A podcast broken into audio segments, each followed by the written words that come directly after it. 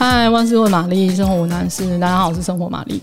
上一集我就说了工作的日记，然后就是说我吃的那个红梨宴这样子。那大家就是就是对这个谷物有没有一点点认识？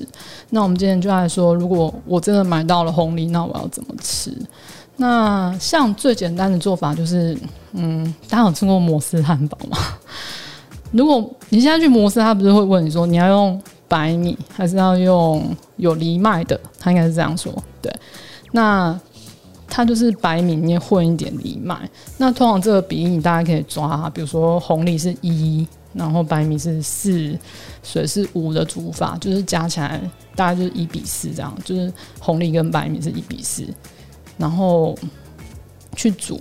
那当然你也可以，比如说二比三比五。就是这样去煮，就是梨红藜多一点。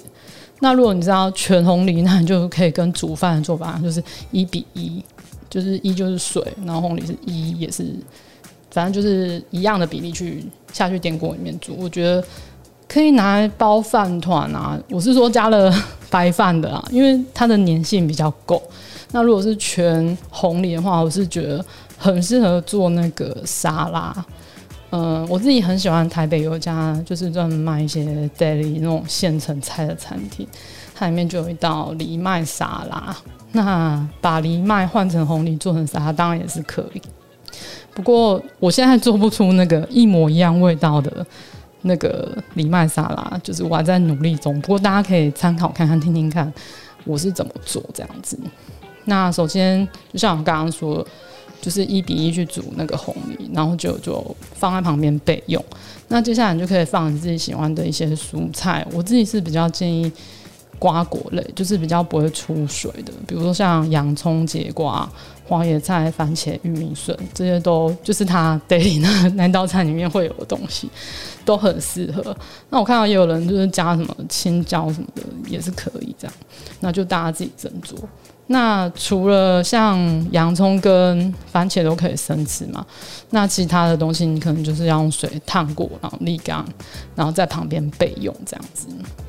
那如果有人怕吃洋葱很臭或者很辣的话，你就是可以切块之后，然后会在旁边用冰水冰镇一下再沥干，那味道就不会那么的呛辣这样子。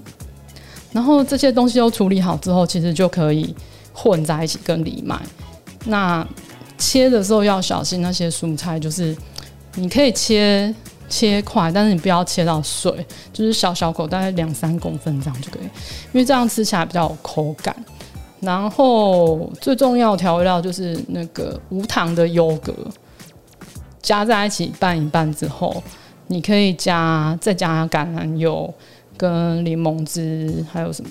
嗯，盐巴跟胡椒粉，就是大家可以试着去调一下那个味道，就是调到自己喜欢的，就一次不要加太多，慢慢的加，慢慢的加，觉得不够咸就加盐巴这样子。那最后最后，我觉得最重要就是那个画龙点睛的东西，就是坚果，就是你可以放杏仁片啊，然后或者是你喜欢的夏威夷果仁啊。或者是核桃都可以。那如果想要让那个味道更好，你可以在夹之前把那些果仁都拿去烤一下，让香气出来再加进去，这样会更好。